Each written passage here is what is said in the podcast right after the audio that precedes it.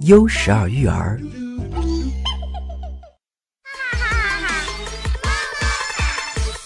这里是熊孩子那些事儿。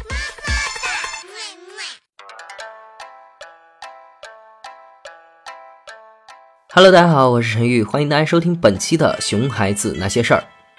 各位父母，今天节目一开始，我们就想问大家这个问题：你要孩子是为了什么？我想有人会回答，生儿育女是为了给自己养老送终；还有人会回答，生孩子是为了完成父母的愿望；也有人会回答，生孩子是结婚后的必然过程；还有人回答，生孩子是为了按时完成生孩子的任务，避免高龄产妇。当然，还有一部分人会说，生孩子是因为我们想要成为父母，想要养育一个爱的结晶。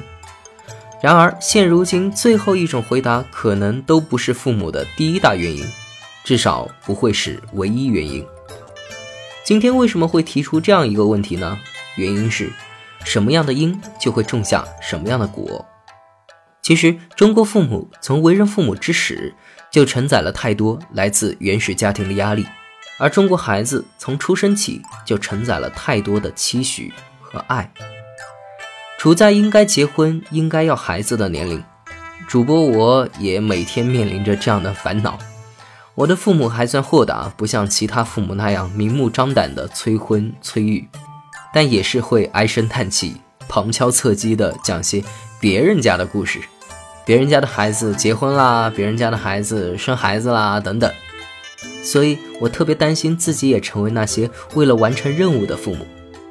因为我希望自己不一定能成为一名好父母，至少可以成为一个正常的父母，不会为自己的愿望而要求孩子的父母。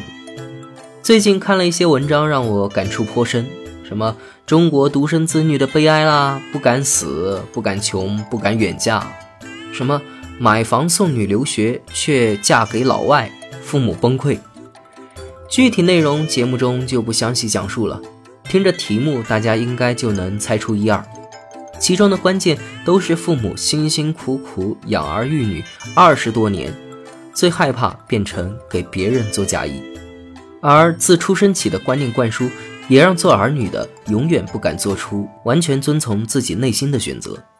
否则就会被大家冠上不孝的罪名。这是中华民族最忌讳的，永远都不能违背的。我们需要肯定的是，中华民族的孝道是非常值得遵从的传统美德。但是，我们一直以来给孝道添加了特别多的条条框框，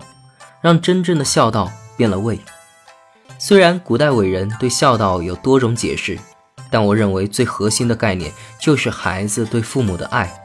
这种爱表现形式可因不同的家庭、不同的社会、不同的时代而变迁。这种爱应该是发自内心的表达，尊敬也好，关爱也好，赡养也好，都是表达形式。不应该让孩子从小就背负太多，否则这种爱就会变得复杂而沉重。孩子背负太多的爱背后，是父母对孩子的过度付出。这种过度付出又折射出中国家庭中畸形的爱的转嫁，才会有为了孩子隐藏离婚十几年。才会有家庭中母子关系总是高于夫妻关系，才会有父母理直气壮地说：“我生养了你，你属于我。”这样的家庭不出问题才怪呢。其实，生养孩子的回报在我们养育过程中就已经获得了，并不是我们一直所想的那样，只是我们最初要孩子的目的混淆了我们的认知。那做个不恰当的比喻。其实养育孩子就好像我们养宠物一样，一点一滴的乐趣和感受都是其中的回报，只是我们错误的将自己的期许加注在孩子的成长和发展上面。各位父母，当一个柔软的身体在你的臂膀里呼吸哭闹时，你的付出就已经获得了回报。当你感到生活压力，感到生活艰辛，孩子一颦一笑化解了你的烦恼时，你的付出。就已经获得了回报。当你在教育孩子的过程中不断自我学习和自我成长时，你的付出就已经有了回报。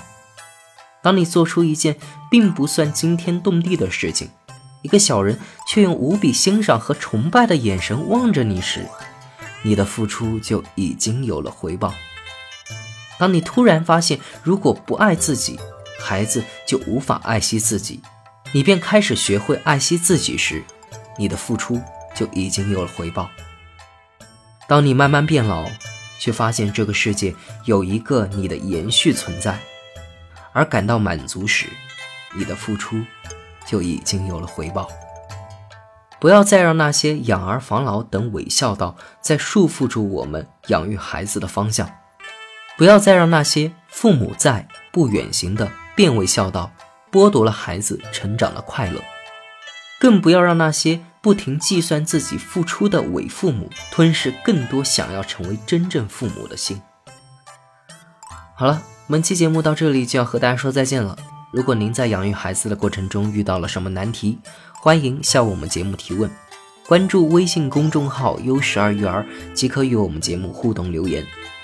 感谢本期撰稿人彭林老师，最后感谢您的收听，咱们下期再见。